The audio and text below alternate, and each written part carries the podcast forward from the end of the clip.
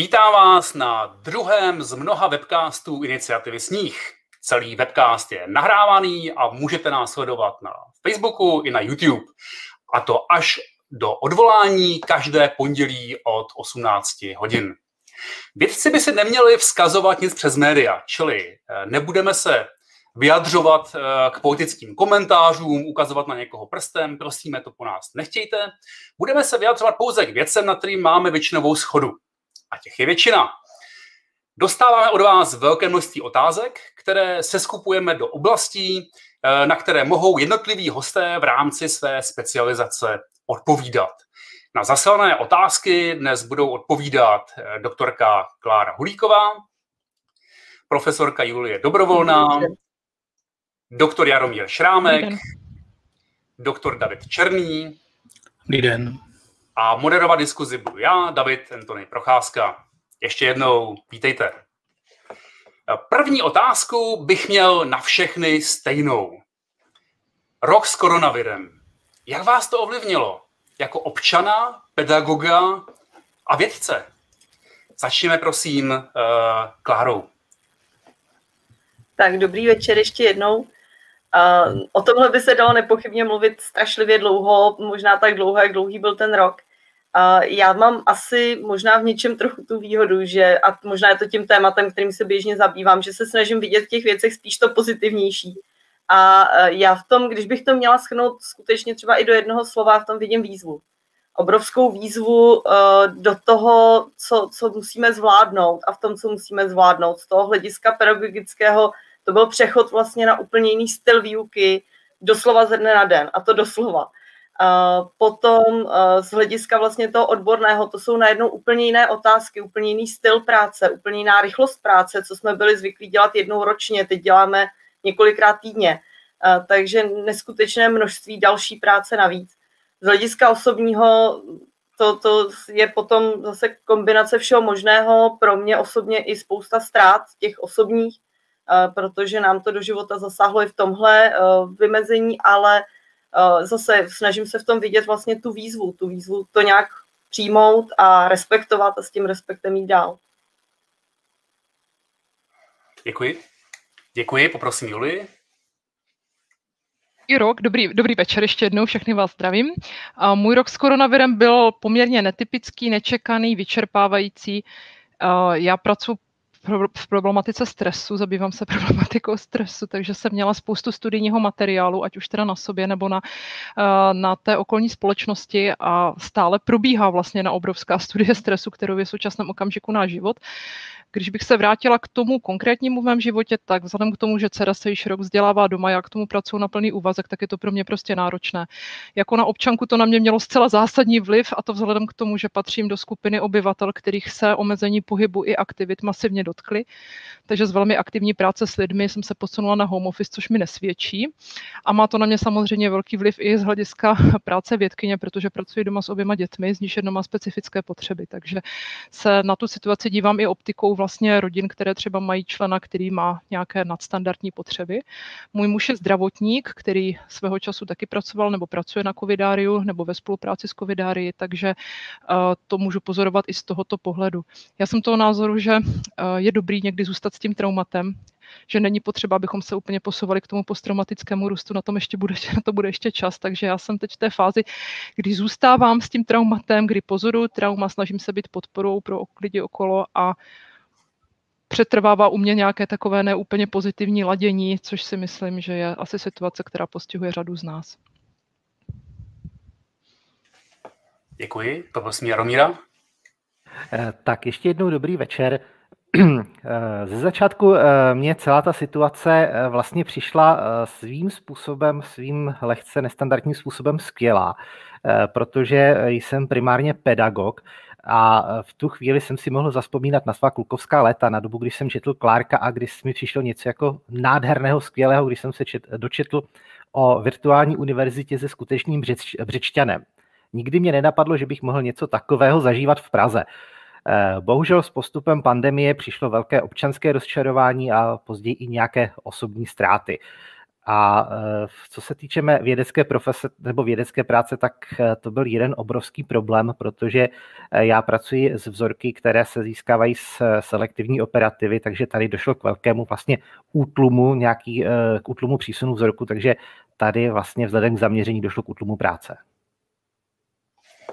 Děkuji. Davide?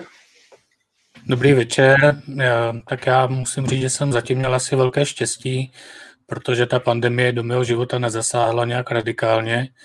Já pracuji v Akademii věd, což je instituce, kde eh, se neučí, eh, takže já paradoxně jsem dokonce nebo měl a mám víc času na, na práci, tím, že přes den pracuji doma u počítače, nemusím nikam jezdit, nemusím řešit nějaké schůzky, organizační věci. Odpoledne můžu trávit eh, s koněm v přírodě, takže mám i relaxaci psychickou a i nějaký pohyb. Eh, když potřebuji, tak mám tři kočky hned na zahradě tady doma, takže taky je to v pohodě. Eh, jediný, co, co mě jako opravdu zasáhlo a zasahuje neustále, a co prostě dost dobře nechápu, je způsob, jakým se řídí tahle pandemie, způsob, jakým se ta opatření dělají, komunikují. A samozřejmě to, co mě opravdu velmi překvapilo, byly něco, čemu já říkám bez obalu morální selhání mnohých lékařů zvlášť lékařů, kteří jsou veřejně známí a kteří se nebojí prezentovat své názory na problematiku, které vůbec nerozumí eh, v médiích opakovaně, opakovaně a opakovaně, bez ohledu na to, jaké důsledky pro tu naši společnost a pro boj proti té pandemii to má. To je pro mě obrovský zklamání. A já se tedy připojím, já jsem měl vlastně velkou radost, že naše univerzita zareagovala velmi rychle, v podstatě jak eh, v rámci dezinfekce, tak v rámci eh, zavření vyučování školy a podobně. Je to bylo velmi důležité zpočátku. Eh, pak přišly nějaké moje osobní ztráty, řekněme, nebo to, jak lidi říkali na jaře, znáte někoho, kdo dostal covid nebo kdo zemřel, tak jsem začátku říkal, ano, bohužel znám a to mi vlastně jako, bylo jako překvapivé pro lidi často. Zjistil jsem, že mi vlastně mnohem víc chybí studenti, než jsem původně čekal já mám opravdu rád studenty, rád je potkávám na velkých přednáškách, rád vidím ty reakce a jako i když takhle vidím své kolegy a kolegyně a vidím jejich reakce a obliče, je to něco jiného a já tím vlastně trpím, že je nevidím a nedokážu si představit, že by uh, vlastně moje kvalita výuky byla stejná, ačkoliv se snažím tomu dávat, co můžu. Když se podívám na online konference, uh, tak jsem vlastně zklamaný, protože i když představujeme ty samé výstupy, eh, tak eh, ty dopady na nějakou další komunikaci jsou minimální, to, že se nepotkáme i neformálně, tak eh, vlastně ty konference z určitých z určité strany vlastně ztrácejí, ztrácejí ten smysl, který jsem vlastně ani nevěděl, že mají tak, tak silný. A ještě z občanského života byl jsem vlastně překvapený, s kolika lidmi se budu hádat o tom, jestli v baráku, v našem domě třeba budou nosit roušku a podobně. Myslel jsem, že zvláště teď třeba eh, po, po novém roce, že už to je snad všem jasné a stále ty konflikty vlastně pokračují, takže to je nějaká moje, mm, řekněme, občanská frustrace, že ani když ty data jsou jasně vidět, tak ty reakce jsou často eh, nulové. Eh, máme první otázku za sebou. Eh, podívám se na otázky, co máme k jednotlivým expertům. Pro Julii tady mám otázku. Cítím, že jsem výrazně ve stresu. Co to vlastně znamená? Tak moc děkuji za velmi typickou otázku. A ty názory na to, co je stres, se vlastně velmi výrazně liší dle vědních oborů. Takže zatímco pro současnou psychologii stres znamená vlastně určitý pocit emocionálního napětí nebo emocionálního tlaku a výrazně se rozlišuje mezi pozitivním stresem, který, řekněme, je vnímaný spíše pozitivně, je to nějaké napětí, které ale se překládá v nějaký pozitivní, řekněme, emoce, a negativním stresem. A tak ve fyziologii třeba vnímáme stres jako v podstatě Um, uniformní reakci, kterou se přizpůsobujeme uh, těm faktorům toho okolního prostředí. Speciální postavení má um, definice stresu v klinické medicíně, protože tam velmi často definujeme a definujeme stres jako rizikový faktor, takže stres je vlastně všechno, co v klasické medicíně nedokážeme úplně dobře vysvětlit. Spadá nám sem spousta neznámých příčin nemocí. Můj obor se kromě jiného zabývá takzvanou etiopatogenezí nemocí, což jsou vlastně příčiny a mechanismy chorob. Takže velmi často to, co čemu nerozumíme, tak přičítáme tomu stresu. A velmi často je to rizikový faktor, kterým se lékaři ohánějí vlastně oproti pacientům, říkají, vy to máte ze stresu, ale co to přesně znamená, co to tomu pacientovi přináší za nějakou informační hodnotu, tahle ta informace, tak to je otázka. Takže co je to stres, výrazně záleží na tom, v jakém prostředí se pohybujeme, jestli mluvíme o té psychologii nebo jestli mluvíme o té fyziologii. Podle mého názoru by bylo bezvadné, kdybychom měli nějakou jednotnou teorii stresu. Ona když si vlastně vznikla v roce 1936, Hans Selye definoval stres on ho nedefinoval ještě jako stres, ale jako všeobecný adaptační syndrom, jako jakoukoliv nespecifickou reakci na faktory vnějšího prostředí, které jsou schopné tuto reakci vyvolat. A to byla vlastně definice, která byla použitelná ve všech vědních oborech vznikajících i již existujících. Takže mně přijde, že by bylo prima, kdyby vědecké úsilí směřovalo tímhle směrem, aby jsme se trošku víc sjednotili na tom, co některé pojmy znamenají, než abychom se, než abychom se rozdělovali. Co to znamená pro nás, jako pro občany, pro lidi, kteří žijou v České republice, že jsme ve stresu, stresu, tak bez zesporu to znamená nějaké napětí, které pocitujeme a znamená to třeba nepříznivé, mm, negativně pocitované tělesné příznaky, o kterých možná ještě budeme dneska mluvit, protože to je něco, co nás zajímá a dotýká se to velké většiny populace v tomhle okamžiku. Takže samozřejmě znamená to, že se moje tělo adaptuje, je to vlastně dobře, že se adaptuje, ale spotřebovává na to hodně energie a pokud eh, se ta energie vyčerpá, tak moje adaptační rezerva se také vyčerpá a bude se mi přizpůsobovat, přizpůsobovat hůře, což se potom může samozřejmě projevit i vznikem některých onemocnění, která tomu stresu přičítáme. Ona na to možná navazuje ta další otázka, kterou tady eh, pro vás mám. Jak mám zachovat osobní rovnováhu mezi strachem z covidu a dodržováním přísných opatření a zároveň si zachovat psychické zdraví a normální život? To je vynikající otázka, já bych na ní velice ráda znala odpověď, ale můžu samozřejmě nabídnout to, co nabízí můj vědní obor. A nejsem si úplně jistá, že to je vyčerpávající odpověď, která umožní vyřešit ten problém toho, jak se adaptovat v prostředí, ve kterém máme spoustu ohrožení a ve kterém máme reálně limitované strategie pro zvládání toho ohrožení. Základem těch zvládacích strategií pro stres obecně je vždycky je uvědomit si, že tu reakci nemáme plně pod kontrolou, nemůžeme se ji úplně snažit ovládnout vůlí, protože to je přístup, který nefunguje. Takže pokud se budeme snažit tělesné projevy stresu potlačit vůlí, nebude to moc dobře fungovat. Nicméně existuje řada strategií, kterým říkáme takzvané zvládací strategie nebo coping strategie, které nám můžou pomoci v podmínkách té vysoké zátěže se do určité míry přizpůsobit. Nechci říct, že by ten problém vyřešili, ale můžou ho výrazně zlepšit. Mezi tyhle ty strategie patří rutina, rituály, Eh, péče o okolí, práce rukama, dotyk, prostě nějaká taktilní stimulace, fyzická aktivita a sociální kontakty.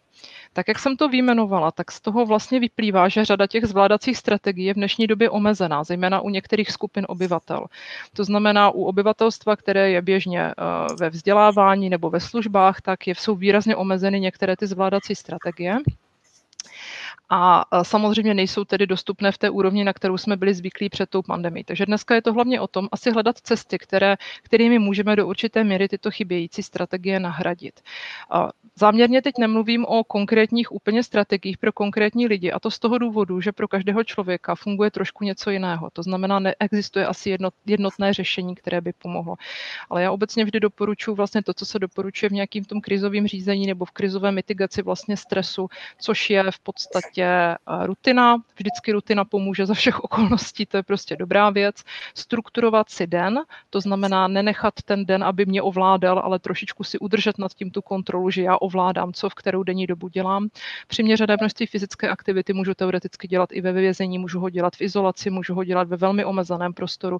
To znamená přemýšlet nad fyzickými aktivitami, které třeba mohu dělat v podmínkách, ve kterých se nacházím. A sociální kontakty Byť jste zmínil třeba na začátku, že je velmi frustrující, že se připojeme do toho online prostředí. Možná je to pořád lepší, než kdybychom se vůbec nemohli připojit. Že? Cítíme, že je to špatné řešení, ale je pořád lepší než žádné. Takže přemýšlet, jestli třeba část těch kontaktů nemůžeme mít i v té sociální sféře, v tom online prostředí. Tady bych ještě zmínila, že my vlastně máme velkou tendenci do toho online prostředí vlastně posouvat ty pracovní události a to probíhá poměrně dobře, ale velmi špatně se v tom online prostředí vlastně děje ta běžná socializace, která je takovým tím kořením života, tím, že vlastně potkáme v práci kolegu, popovídáme si s ním a vlastně toto se velmi špatně v tom online prostředí dělá. Takže třeba vymyslet si nějakou, nějaký rituál, my se o to třeba částečně pokoušíme v naší výzkumné skupině, kdy prostě si můžeme zavolat, ale nezavoláme si kvůli práci, ale zavoláme si, jak se kdo má třeba. Tak může být taky, taky užitečné. I, uh, Kláro, co je vlastně naděje dožití, která se v poslední době často zmiňuje? To je průměrný věk? Nebo jak se v roce 2019 meziročně změnila? A teď to pokračuje ještě eh, dalšími dvěma otázkami. Podle dat ČSU loni v Česku zemřelo zhruba o 17 000 lidí víc než v roce 19. Někde zaznělo, že jsme se tak vrátili asi o 10 let zpět. Co to vlastně znamená? Jinde se zase mluvilo o tom, že od války jsme podobnou věc nezažili. Počet zemřelých se ale mění dlouhodobě, roste i stoupá. Jak tomu rozumět? Eh, Děkuji za tuhle otázku, doufám, že to zvládnu trochu stručně. Eh, tohle, tohle je v podstatě to souvisí s demografickou analýzou. Eh, právě ten ukazatel naděje dožití, jeden z hlavních ukazatelů, který používáme, má spoustu výhod, a teď se o něm, jak správně zaznělo, teď se o něm mluví daleko víc. Je to proto, že my jsme potřebovali v podstatě mít údaje za celý rok, aby jsme ho mohli spočítat. To je prostě ukazatel, který charakterizuje ten daný rok. A vzhledem k tomu, že dřív tyhle ty uh, údaje nebyly a ta data nebyla tak dostupná, tak částečně jsme to odhadovali, a nebo jsme museli užívat nějaké jiné, spíš jednodušší modelové uh, přirovnání nebo ukazatele. Teď už můžeme pracovat s tou nadějí do žití, vyjadřuje se pro různé věky, ale nejčastěji se udává takzvaně při narození, což je takzvaný věk nula. A v podstatě je to ukazatel, který nám říká, jak dlouho by v průměru byla naživu jedna osoba, eh, která se narodila v tom zkoumaném roce. Ono to zní velmi komplikovaně, ale je to prostě ukazatel charakterizující umrtnostní poměry toho zkoumaného roku. Jenom se to jakoby interpretuje a ukazuje na očekávané délce života, člověka, který by se v tom roce narodil. Je to za podmínky, že by se vlastně, nebo ten jeho život by byl takový za podmínky, že by se nezměnily umrtnostní poměry toho zkoumaného roku. Takže proto to skutečně charakterizuje ten rok. Je to ukazatel, který je výhodný v tom, na rozdíl právě třeba od těch počtů zemřelých, je výhodný v tom, že není ovlivněn nějakými faktory, které jsou rušivé v ten daný, v daný moment. S tím souvisí ta, to pokračování té otázky, které zaznělo, že počet zemřelých roste a klesá různě, a nebo v těch posledních letech narůstá. Proto právě počet zemřelých není vhodný ukazatelem intenzity úmrtnosti. Protože počet zemřelých nám v sobě nese nejenom tu intenzitu úmrtnosti, to riziko samotné, ale i velikost populace, která se mění, a také strukturu, především strukturu podle věku. A ta se taky výrazně mění. A protože naše populace stárne, tak je přirozené, že počet zemřelých lehce narůstá, ačkoliv intenzita úmrtnosti, to znamená to samotné riziko, v čase klesá. Takže proto s tím počtem zemřelých moc nepracujeme. Dejme tomu, pracuje se s ním, když hovoříme o té takzvané nadúmrtnosti. Tam srovnáváme dva roky mezi sebou, ale ne v dlouhodobějším hledisku. Takže ta naděje dožití je to, co teď užíváme. Co se stalo v roce 2020 je to, že došlo k poklesu eh, o jeden rok v případě mužů a o 70 roků v případě žen, což se může zdát, že hodnotově není až tak moc, ale ono je to opravdu hodně. Dá se říct, že to je vlastně bezprecedentní pokles, ke kterému došlo a zhoršení umrtnostních poměrů. A tady už se dostávám k tomu, že se tam mluví, že od války jsme něco takového nezažili. My jsme od války nezažili takový velký meziroční pokles těch hodnot, těch ukazatelů. Ty poklesy byly zaznamenávané v 60. letech například, nebo v roce 1990, ale vždycky to bylo zhruba do 6 desetin roku, ať už pro muže nebo pro ženy. A teď najednou máme ten pokles e, o rok, e, což je opravdu výrazně víc a tam to je to poslední část té otázky, že nás to vlastně vrací o těch sedm let zpátky, protože před těmi sedmi lety, zhruba v tom roce 2013, byly dosahované ty hodnoty naděje dožití při narození, které nyní jsou odhadované pro ten rok 2020. Takže to, co my jsme tam vlastně těch sedm let postupně budovali v tom zlepšení, tak teď za jeden rok vzalo za své, když to tak vezmu. Jestli je to takhle aspoň trochu pochopitelnější a povedlo se to v tom krátkém čase trochu vysvětlit, tak budu ráda. Určitě, určitě děkuji, Kláro. Eh, Davide, máme zprávy, jak je na tom aktuální prioritizace v léčbě těžkých případů? Eh, no já bych nejdřív vysvětlil, co to je a proč vůbec k něčemu takovému dochází nebo může docházet. V medicíně, když nějaké zdroje, například eh, čas lékařů, intervence, léky, sofistikované přístroje a jsou běžně dostupné, ale může nastat situace, jako je právě ta eh, běžící pandemie, kdy těch pacientů je najednou moc a z toho docela běžného zdroje, který by jindy ten pacient který se prezentuje do té nemocnice v určité zdravotním kondici, eh, běžně dostal, tak najednou je z něj vzácný zdroj. To znamená, ten lékař nemá možnost ten, tu intervenci poskytnout úplně všem. A v takovém případě musí docházet k takzvanému třídění těch pacientů. Ono to slovo třídění může znít hrozně, ale prostě ten lékař opravdu nemá jinou možnost. Například, když budeme mít plicní ventilátor a ten lékař bude mít dva pacienty, jenom jeden ten ventilátor, tak nemůže ho dát oběma. Musí tedy vybrat mezi těmi dvěmi pacienty, eh, komu ho dá. A tady jsou určitý pravidla, která říkají, jak se má rozhodovat, komu má dát přednost a tak dále. No a to je právě ta triáž, řekněme, výběr těch selekce těch pacientů. Mimochodem, určitá forma triáže, i když se to tak běžně nenazývá, probíhá, pokud je o alokaci vakcíny. Vakcína je zdroj, který je dočasně vzácný, to se stává často, když nějaký lék nebo intervence je nová a je toho ještě málo, není možné poskytnout to všem. Takže i vlastně tady, když eh, alokujeme tu vakcínu, tak také rozhodujeme o životech lidí o životech, kolik lidí prostě eh, přežije a kolik zemře. A i ta pravidla alokace vakcíny musí být velmi dobře vystavena, protože jinak bude umírat více lidí, než kolik by muselo, kdy, eh, vzhledem k tomu, jaká situace epidemiologická panuje v České republice. Pokud je o tu situaci v nemocnicích, mám obavy, že e, žádné oficiální informování neexistuje, takže se musíme spolehat na to, když nějaký lékař sebere odvahu a nějakým způsobem na Facebooku, v novinách, v rozhovoru eh, prostě řekne, co se v těch nemocnicích děje. Na základě těchto informací lze říci, že v českých nemocnicích, v některých, ne ve všech, ta prioritizace probíhá. To znamená, děje se tam to, že lékaři rozhodují o životě a smrti pacientů, eh, rozhodují o tom, kdo tu intervenci eh, v případě té choroby COVID-19 se jedná zvláště teda o plicní ventilátory, dostane a kdo ji nedostane. Jednu poslední poznámku. Nemělo by z těch slov vyplynout, že ten pacient nedostane, je opuštěn někde prostě a ty lékaři se mu nevěnují. To, že nemůže dostat určitou intervenci, neznamená, že ti lékaři nebudou postupovat jinak. Nebudou se snažit zachránit ten jeho život jinými způsoby, nebo v tom úplně nejzaším případě, že nebudou doprovázet toho člověka až do jeho smrti paliativní péči, to znamená péči, která je zaměřena na mírnění symptomů a na to, aby ta smrt byla pokojná, klidná a pokud možno bezbolestná. Děkuji, Davide. Eh, Jaromíre, máme tady otázku. Eh, nejsem zdravotník a zajímal by mě odborný názor členů iniciativy Sníh na lék Ivermectin, který již byl schválen k použití na COVID-19 na Slovensku a v jiných méně rozvinutých zemích se již hojně používá. Tak já děkuji za otázku. Eh, tohle souvisí trošičku s eh, širším chápaním toho, jak se vlastně v medicíně objevují eh, nové léky, jakým způsobem v medicíně přicházíme na to, že můžeme něco nějakým způsobem léčit.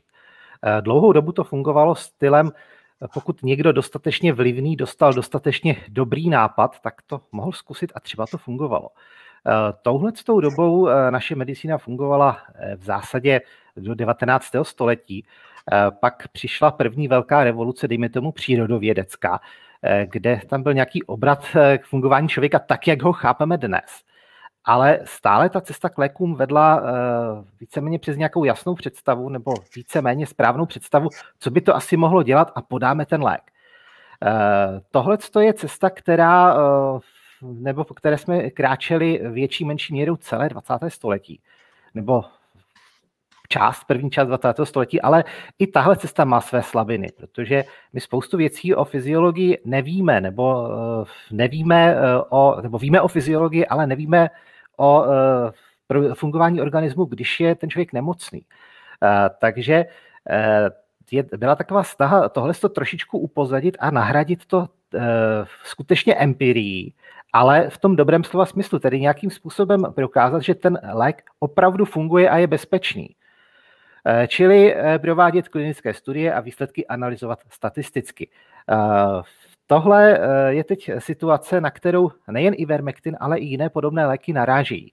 Existuje celá řada studií, v několik desítek studií s Ivermectinem, Eh, které jsou ovšem relativně slabé.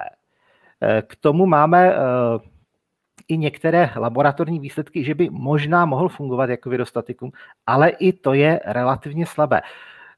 Dohromady je tady problém, že podle pravidel medicíny založené na důkazech bychom měli říct, no dobře, je to hezké. Nemáme data, že je nebezpečný, ale nemáme data, dobrá data, že by mohl pomáhat, takže je lepší ho nepodávat. Eh, jenže to naráží eh, na situaci, kdy přece jenom lidé chtějí mít situaci pod kontrolou. Eh, tady si dovolím trošku spekulovat, protože tohle je naprosto mimo moji oblast, ale domnívám se, že spousta lékařů má ten pocit, že když nic neudělám, tak je to horší, než když něco udělám, bez ohledu na to, jestli tím pacientovi skutečně pomůžu, nebo jestli mu dokonce ublížím. Takže v téhle situaci je teď Ivermectin. V řadě zemí eh, mají eh, situaci ve hodně špatném stavu a chytají se aspoň něčeho, aby měli pocit, že něco dělají. Z toho důvodu pak v těch zemích třeba schvalují Ivermectin nebo eh, i veřejně podporují některé podstatně bizarnější formy terapie. Eh, já se trošku obávám, že na Slovensku byl ten eh, Ivermectin schválen právě z tohoto důvodu, totiž aby mohli eh, aspoň nějakým způsobem mít dojem, že mají situaci pod kontrolou. Proto, aby Ivermectin skutečně fungoval, nejsou data. K tomu existují i doporučení třeba velkých odborných společností, že v současné době nejsou data, která by podporovala podávání Ivermectinu, ale na druhou stranu nejsou ani data k tomu, že by byl nějakým způsobem nebezpečný, takže Eh, ta doporučení jsou spíš ve smyslu eh, spíše nepodávat mimo studie, ale v zásadě to asi není nějaké velké pochybení, pokud se podá. Děkuji. Eh, vrátím se k otázce na Juli. Můžeme se nějak v osobním boji proti covidu inspirovat tím, co zažívali vojáci ve válce? Vždyť to je teď skoro třetinová šance, že potkám někoho, kdo je nakažený, když jdu ven a přijdu si tak jako v první linii. Tak určitě ta mediální retorika je taková, že buď jsme ve válce s covidem, nebo nejsme ve válce s covidem, vyskytují se různé, různé názory tady na tuhletu situaci a vychází to z toho, že určitá podobnost s tou válečnou situací tam je, ale je tam také spousta odlišností. A ten stres vojáků ve válce nebo ozbrojených složkách obecně je velmi široká problematika a je to situace, kdy očekáváme vlastně útok člověka na člověka, ať už přímý nebo zprostředkovaný, což není situace, ke které bychom se v, téhle, v tom té pandemii, ve které se teď nacházíme, rutině úplně dostávali, naštěstí zatím. A na druhou stranu jsou tu mnohé podobnosti. V té současné situaci máme lidské oběti, které jsou značné, to znamená, máme tu i značné množství pozůstalých, máme tu řadu traumatizovaných zdravotníků, kteří jsou exponovaní situacím, pro které mohou, ale nemusí mít dostatečné zdroje.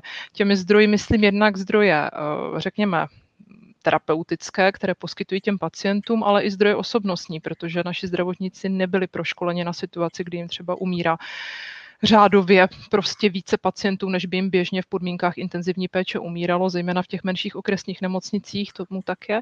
Takže obecně platí, že jsou zde eh, podobnosti a jsou zde i odlišnosti.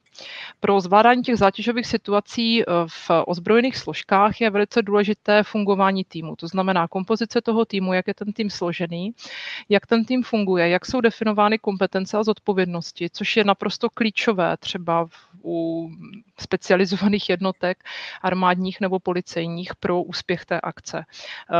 Tady bych se dovolila určitou paralelu, že i naši zdravotníci fungují v nějakých týmech, mají také sdílené kompetence a zodpovědnosti a pokud toto bude fungovat, tak nebudou tak traumatizovaní jako v případě, že ten řetěz těch povinností a zodpovědností prostě nebude funkčně nastavený, což v některých případech není a je to zdrojem značné frustrace té současné zdravotnické populace. To znamená, máme tu jednak frustraci z toho, že umírají lidé, ale pak tady máme frustraci z toho, že se děje problém na úrovni systému poskytování zdravotní péče, která může být pro ty zdravotníky velmi, eh, ten může být prominentní a může být dokonce větší než ten, než ten problém vlastně daný umrtnosti populace.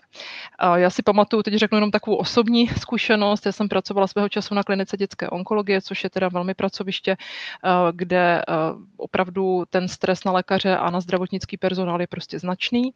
A jeden z kolegů, který pravidelně jezdil z lékaři bez hranic, mi prostě řekl, že pro něj největší frustrace byla, když v podmínkách v podmínkách nějaké, řekněme, rovníkové Afriky nemohl podat dítěti, které mělo banální onemocnění léčbu, která by ho zachránila. To je něco, co většina zdravotníků vnímá jako největší frustraci. To znamená, vy víte, že ten člověk je zachránitelný, vy víte, že mu lze pomoci, ale nemáte ty zdroje, které potřebujete k tomu, abyste tomu člověku pomohlo z různých důvodů, kterými můžou být i důvody politické. Takže tohle vnímám jako eh, něco, co může potenciálně velmi traumatizovat tu zdravotnickou eh, populaci a samozřejmě i individuálně to může traumatizovat traumatizovat nás ostatní. Eh, obecně tedy platí, že nastavení těch rutinních postupů pro cokoliv, což je vlastně podklad toho, jak funguje armáda a jak fungují ozbrojené složky, je velice důležité a je důležité, aby ty rutinní postupy nebyly nesmyslné, aby ty rutinní postupy pokud možno nepřidávaly agendu, aby byly prostě hladké, aby ty kompetence byly jasně definované, aby si prostě lidé eh, ty informace předávali tak, jak mají a aby i ty zdroje byly sdíleny tak, jak je potřeba. A v takových podmínkách je potom možné i v, přežít i velmi stresové situace, aniž by vlastně u těch eh, zapojených aktérů docházelo k nějakým následkům. Takže to je to, co si z toho můžeme odnést. Eh, co si z toho můžeme odnést my jako běžná populace, která nepracuje v nemocnicích, tak je určitá rezilience. A já vnímám, eh, když se mluví v médiích o problematice stresu, že se velká pozornost věnuje tomu stresu a velmi malá pozornost se věnuje té rezilienci. Rezilience je něco, co se buduje dlouhodobě, ale máme možnost to ovlivnit, máme možnost to ovlivnit i jako rodiče u našich dětí. To znamená, můžeme i vyžadovat od těch dětí určitou rezilienci, nej vyžadovat slepě. Samozřejmě musíme, ve, musíme brát v úvahu úvahu, jaké to dítě zase má zdroje na to, aby se adaptovalo, a to osobnostní nebo energii, prostě jakékoliv zdroje, ekonomické zdroje ale je to i o určitém nastavení, které si myslím, že ty ozbrojené složky mají a umí s ním pracovat a aspoň v případě dobré praxe s ním rozhodně pracovat umějí, takže to je něco, co si z toho můžeme odnést. Že prostě rezilienci potřebujeme a měli bychom ji kultivovat. Děkuji. David by rád zareagoval. Ne, ne, ne, já... Ne, pardon. Já jsem jenom... Já tady vidím otázku od Davida, jestli existují nějaké informace o morálním vyhoření lékařů. Já si nejsem vědoma toho, že by v současném okamžiku probíhala nějaká systematizace eh, sběru dat o eh, duševním zdraví zdravotníků. Myslím si, že je to velká priorita, kterou by, eh, kterou by mělo rozpoznávat ministerstvo zdravotnictví. Je to něco, co je prostě do budoucna velmi důležité, protože samozřejmě i ti zdravotníci mají určitou adaptační kapacitu, která po svém vyčerpání prostě nebude. To znamená, je to něco, co bychom rozhodně měli podporovat my jako vědci, odborná komunita to jistě podporujeme. Děkuji. Já si Davida přece jen vytáhnu.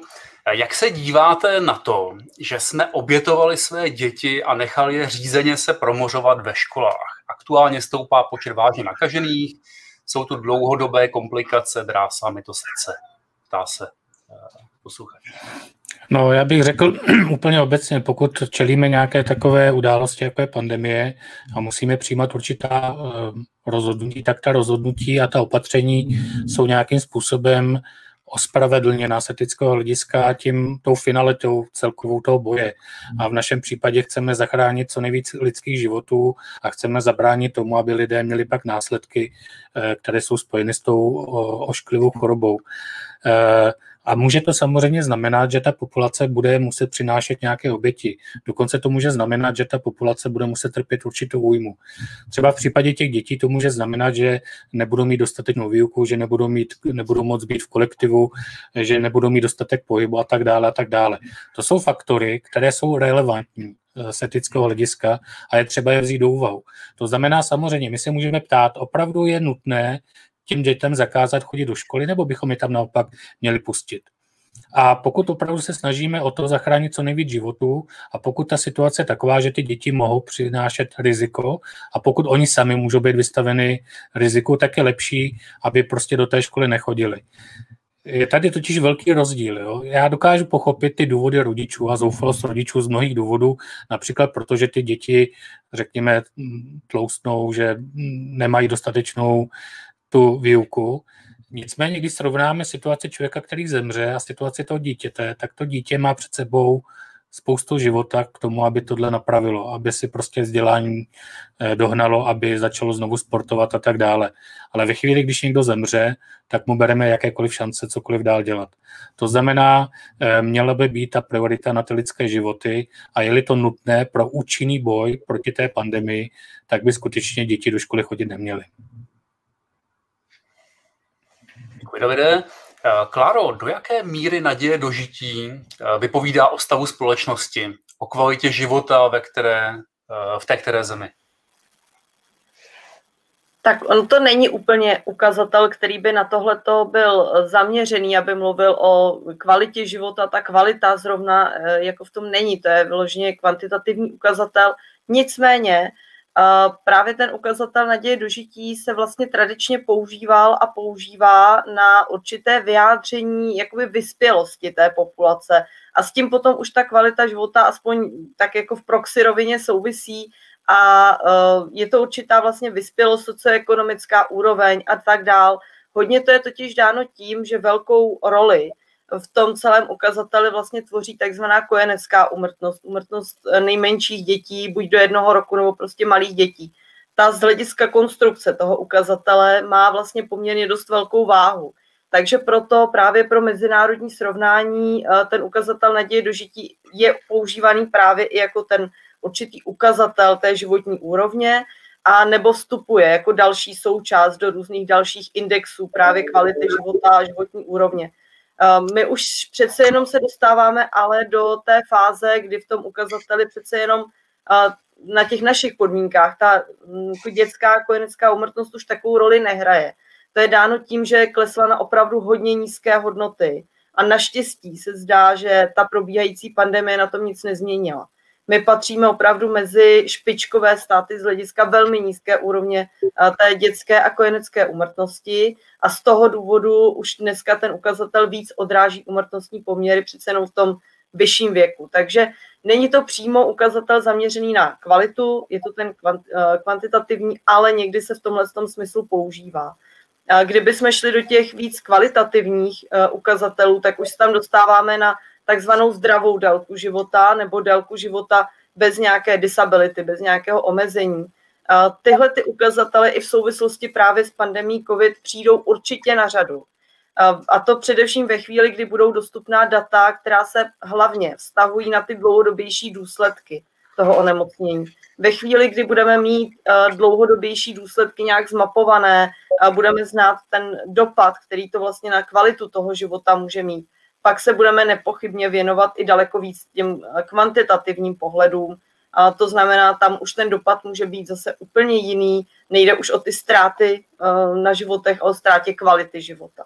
Ale na to teprve z hlediska právě dat a přístupu k ním eh, přijde řada. Tam to v tuhle chvíli zatím pořádně nejde. Děkuji. Eh, máme tady jednu jako interaktivnější ještě dotaz na doktora eh, Šrámka, na to, co vlastně říkal před chvílí. Eh, Ivermectin má zásadní interakce na úrovni CYP3A4, proto jako farmaceutka nesouhlasím s tím, že nemůže uškodit. Jaromíre.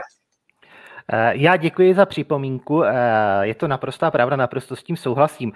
Ivermectin může mít lékové interakce, Eh, dokonce s celkem běžně užívanými léky v rizikové populaci, například statiny. Eh, já jsem to eh, trošičku zjednodušil, přeci jenom ta data, která máme se studií, které se pokusily najít nějaký terapeutický potenciál, tak to riziko podle mého názoru aspoň trošku stlačují na té úrovni, že nebude velké. Samozřejmě je třeba brát v potaz a proto eh, třeba osobně si nemyslím, že by bylo v pořádku nasazovat Ivermectin mimo klinické studie dříve, než k tomu budou silná data. Spíše si myslím, že rizika tam asi budou, nežádoucí účinky asi budou, ale nebudou tak časté, takže se vyplatí dělat studii, ale obával bych se přesně z toho důvodu, z důvodu interakcí ho nasadit bez výsledku studií.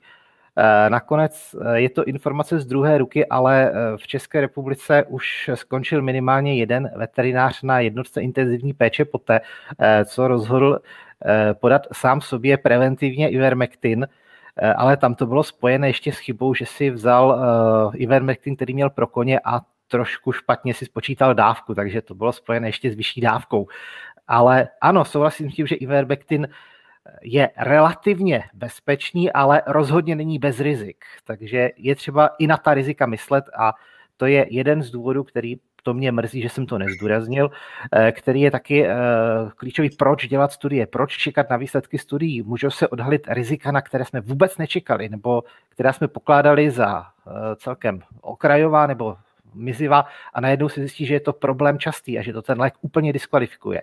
Takže já děkuji za tuhle otázku, protože to je něco dost důležitého. Možná by se hodilo říct to, co říká Martin Rota, dávka dělá jed, pravděpodobně. Uh, Davide, uh, není prioritizace očkování diskriminací kvůli věku? Vždyť tu důchodce bude méně času než mladší člověk. Uh, ano, to je docela zajímavá otázka ona, co to je diskriminace, to je docela jako komplexní otázka, docela složitá, odpovídá si na ní těžko, ale naštěstí v tomto případě to nevadí, protože ta situace až tak obtížná není. Ale představme si situaci, kdy třeba někdo propustí svého zaměstnance, protože má nějakou jinou barvu pleti. V tom případě to jednání, propuštění zaměstnance, nemá žádnou relevantní souvislost s tou vlastností. To je ta barva pleti, na základě kterého se ten člověk rozhodl.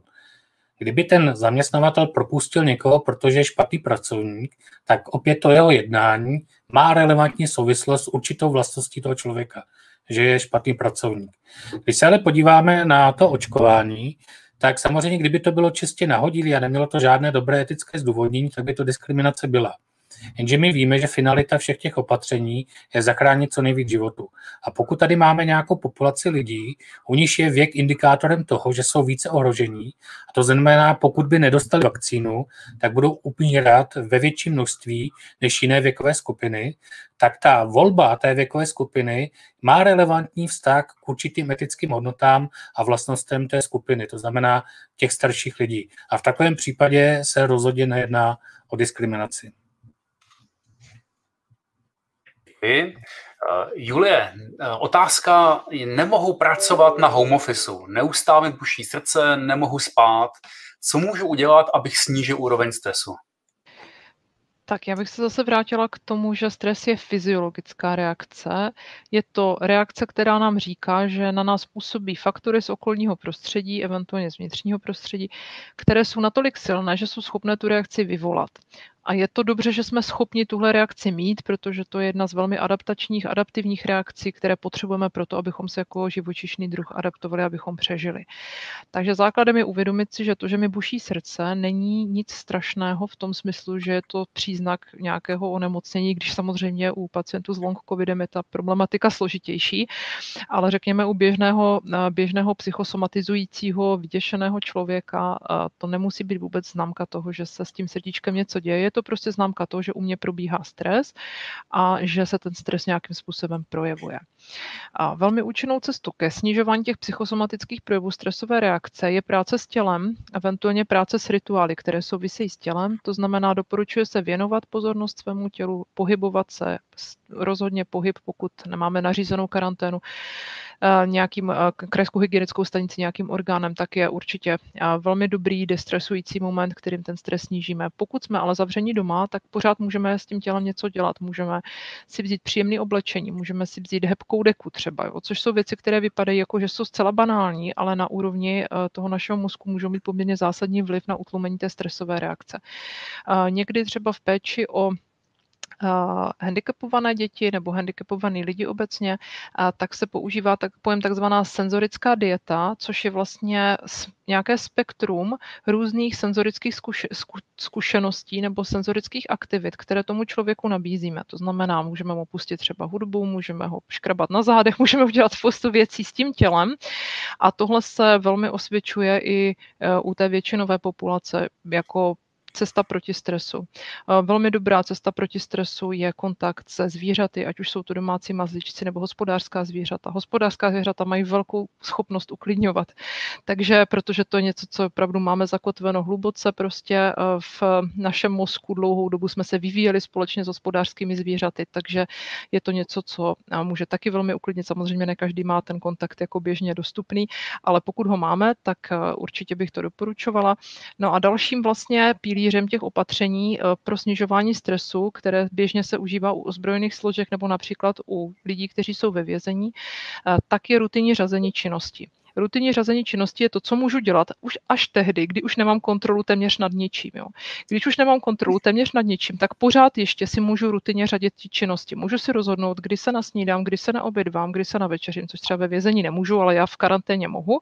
Můžu se uh, rozhodnout, co si dám k tomu jídlu. To znamená udržovat nějaký smysl té kontroly, uh, nějaký pocit kontroly nad svým životem je také faktor, který výrazně přispívá k tomu snížení stresu. A samozřejmě pak jsou to nějaké širší sociální sociální kruhy, které jednoznačně velmi dobře fungují, ale které v dnešní době nemůžeme úplně dobře využít, zejména v podmínkách toho tvrdšího lockdownu. To znamená, určitě by velmi zafungovalo, kdybychom se sešli s deseti dalšími přáteli a šli s nimi na procházku, ale není to asi úplně epidemiologicky rozumné a navíc to není ani povolené v této chvíli. Takže toto záměrně nedoporučuju a spíš se zaměřuju na věci, které můžu dělat doma na nějakém omezeném prostoru. Jinak poslední věc, co bych chtěla říct, je, že spousta lidí v té karanténě, v okamžiku, kdy se odstnou na relativně malém geografickém prostoru té doma domácnosti a nemůžou z ní vycházet třeba v důsledku nařízené karantény, opravdu má, má velký problém si udržet ten pocit kontroly nad svým životem. Takže toto je dobré se, na, na toto se zaměřit. Co můžu kontrolovat, co můžu dělat, i když jsem zavřený doma co si můžu rozhodnout, co si můžu naplánovat, třeba udělat si jídelníček na týden dopředu, to je v podstatě velmi individuální, ale udržet si nějaký pocit té kontroly, že můj život není řízen čistě a pouze nařízením krajské hygienické stanice, ale že stále já nad ním mám nějakou kontrolu. Tak tohle bych určitě doporučila do podmínek té, té izolace, plus tu práci s tělem, kterou my jako fyziologové vnímáme jako velice důležitou. Děkuji. Kláro, Česká republika i na začátku tohoto roku zaznamenává obrovskou umrtnost. Jak odhadujete výsledek za tento rok? Jak dlouho může trvat, než se ohledně naděje dožití vrátíme do stavu před rokem 2020? Děkuji za otázku. Ono uh, trochu možná v některých diskuzích to tak vypadá, že vlastně tu umrtnost jsme hodnotili za ten rok 2020 a teď zase budeme jakoby rok čekat, což tak samozřejmě není. Ten začátek letošního roku je na tom opravdu hodně špatně. Ta data za tu takzvanou nadúmrtnost, to znamená srovnání těch celkových počtů zemřelých, nikoli pouze na COVID, ale celkové počty zemřelých, za uh, letošní rok a za ty předchozí jsou zatím vykázané a jsou k dispozici za první dva týdny pouze. Tam je uh, určité spoždění, než ta data se vykazují. Ale už za ty první dva týdny ta nadúmrtnost je, nebo ten, ten počet zemřelých je vlastně o nějakých 60% vyšší, než byl v prvních dvou týdnech předchozích let je normální, nebo v roce, v roce 2019 nebo i 20 v prvních dvou týdnech zemřelo zhruba 4600 osob. V letošním roce to bylo 7300. To je opravdu enormní nárůst. Odpovídá vlastně té nadumrtnosti z toho maxima loňského roku. Takže to je opravdu strašně špatný už ten začátek. A dá se předpokládat, i když říkám, ta data jsou zatím k dispozici za první dva týdny letošního roku, ale dá se předpokládat, že minimálně, tedy teď do konce února, se ta situace výrazným způsobem nezměnila, spíš bohužel naopak. A pokud si představíme, že to takhle bude trvat ještě třeba měsíc, tak se vlastně dostaneme z hlediska té nadúmrtnosti na úroveň celého loňského roku. V tom smyslu, že tam právě ta nadúmrtnost byla taky koncentrovaná jenom v posledním čtvrtroce. To znamená, tam byl ten výkyv, ten největší výkyv byl vlastně koncentrovaný v posledních zhruba třech měsících uh, roku 2020 a teď už máme ty tři měsíce bez toho března vlastně za sebou taky. Takže i kdyby na konci března se stal zázrak a všechno se najednou změnilo a zlepšilo, nemůžeme čekat, že ty celkové ukazatele umrtnosti za celý rok by byly lepší než ten loňský. Jenom to maximum by nebylo v posledním eh, čtvrtletí, ale v prvním. Ale tady ještě ta otázka, jestli skutečně se tady může stát ten zázrak, že za měsíc se vrátíme zhruba do těch normálních kolejí. V tomhle já si teda troufám říct, že eh, můj optimismus mě trochu opouští. A eh, ono tam záleží na spoustě věcí, záleží na tom, jak se bude vyvíjet vlastně ten vir jako takový. Mluvíme tady o těch nových variantách, mutacích. Nejsem lékař, abych posoudila riziko, které to sebou může přinést, ale zatím se ukazuje, že to ta rizika asi přináší musíme určitě uvážit a dá se říct, že neumíme uvážit, eh, jaká opatření budou nebo nebudou přijímaná a jak budou nebo nebudou potom respektovaná udržovaná v praxi. Takže to všechno na to má vliv. V každém případě, pokud tedy by se podařilo velmi rychle tu pandemii dostat eh, pod kontrolu, stejně nemůžeme čekat zlepšení umrtnostních poměrů proti loňskému roku. Pokud se to velmi rychle nepodaří, tak bohužel spějeme k tomu, že ten letošní rok může být z těch celkových celoročních ukazatelů ještě horší, než byl ten předchozí. Další věc, která tam může hrát roli a ta se teprve ukáže, je to, jak vlastně tam naběhne taková ta opožděná umrtnost, způsobená třeba zanedbanou nějakou péčí během právě vrcholu té pandemické krize. A to v podstatě trvá doteď a ta, protože tam část té natúmrtnosti způsobená tímhle může vlastně nabíhat hned, projevovat se hned, ale spíš se dá předpokládat, že nějaká zanedbaná prevence a preventivní kontroly se budou projevovat až s určitým spožděním. Takže určitě pro ten letošní rok bych eh, nečekala zlepšení oproti předchozímu roku. Trochu se obávám s každým dalším týdnem, kdy se situace nelepší, tak se spíš obávám toho, že tam půjde ještě k nějakému zhoršení abych tomu snad dodala lehce trochu optimismus v poslední větě, tak zase naopak, pokud se ale podaří pandemii dostat pod kontrolu a pokud se ukáže, že ta spožděná na daná třeba tou zanedbanou péčí, nebude nějak zásadní, nebo se jí podaří alespoň nějak zvládnout, pak ten návrat k těm vyšším hodnotám, třeba té naděje dožití, nebo k tomu normálu, na který jsme byli zvyklí z hlediska těch umrtnostních poměrů, může být velmi rychlý. Je to vidět vždycky, když jsou různé umrtnostní krize, tak potom to zlepšení bývá kompenzační, bývá velmi rychlé. Nemusíme jít nutně jenom do, do válek, ale opravdu to, to kompenzační navýšení může být rychlé. Takže alespoň v tom se snad můžeme trochu utěšit. Děkuji, Kláro.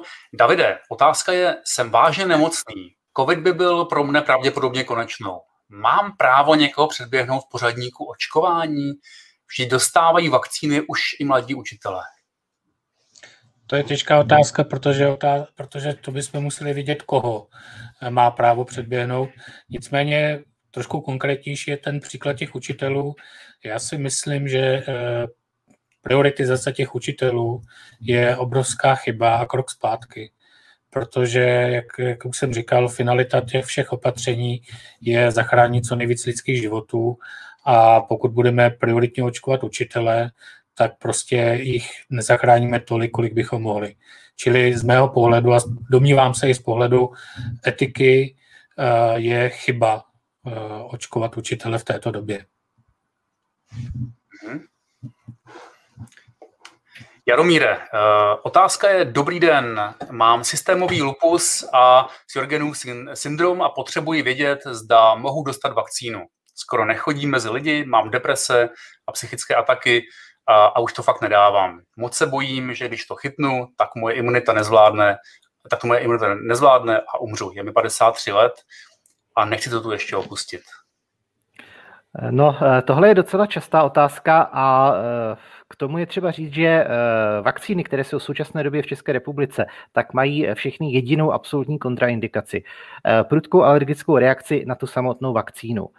Eh, potom se nedoporučuje očkovat v těhotenství, ale to je, eh, dovolím si trošku takovou jedovatost, spíše předběžná opatrnost, protože eh, těhotenství a toho se vždycky bojíme, takže se to a priori nedoporučuje, i když taky to není asi úplně až tak rizikové, jak by mohlo být, ale nejsou data a otázka, jestli někdy nějaká rozumná k tomu budou.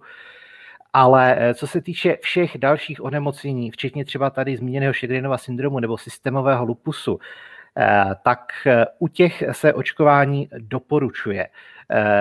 Nejen v rámci třeba velkých světových organizací, ať už pacientských nebo odborných, které to doporučují, protože třeba u některých těchto onemocnění může představovat COVID vyšší riziko, tak tam se doporučuje. Nejsou sice na to solidní data, ale předpokládá se, že z podstaty těch nemocí a z podstaty očkování by se tyhle dva procesy nemusely ovlivňovat. Eh, samozřejmě vždycky je tam riziko, že to očkování vyprovokuje nějaké eh, zhoršení nemoci, ať už dočasné nebo absolutní, ale eh, v zásadě zhruba stejné, jako když ten člověk dostane nějakou infekci.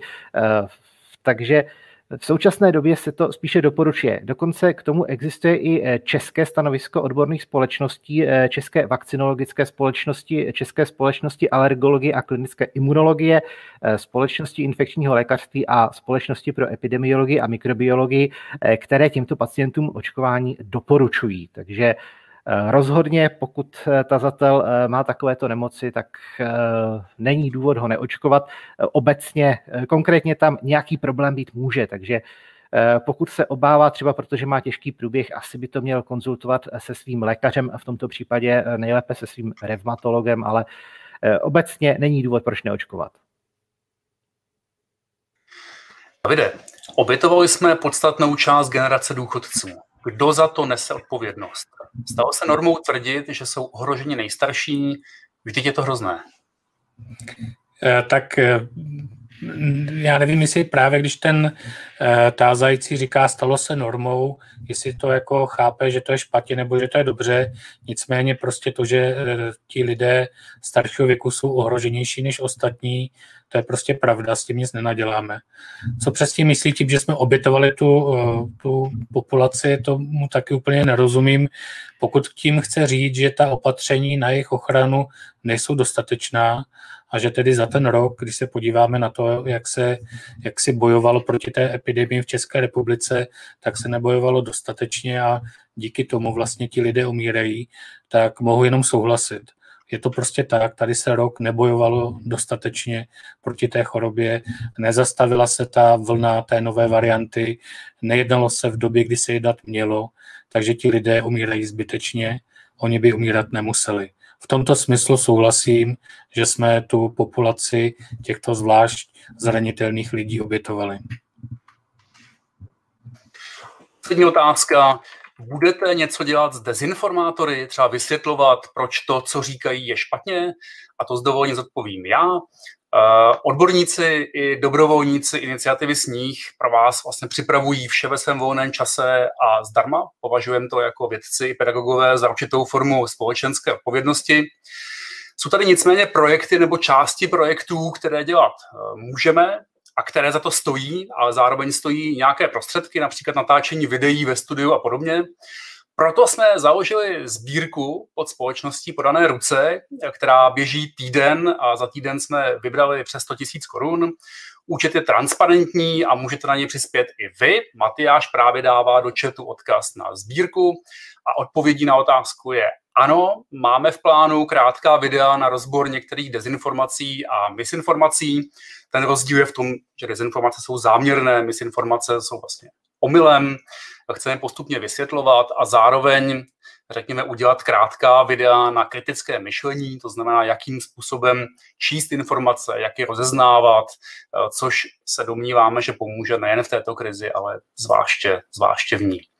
Takže to byla poslední otázka eh, dnešního eh, webcastu.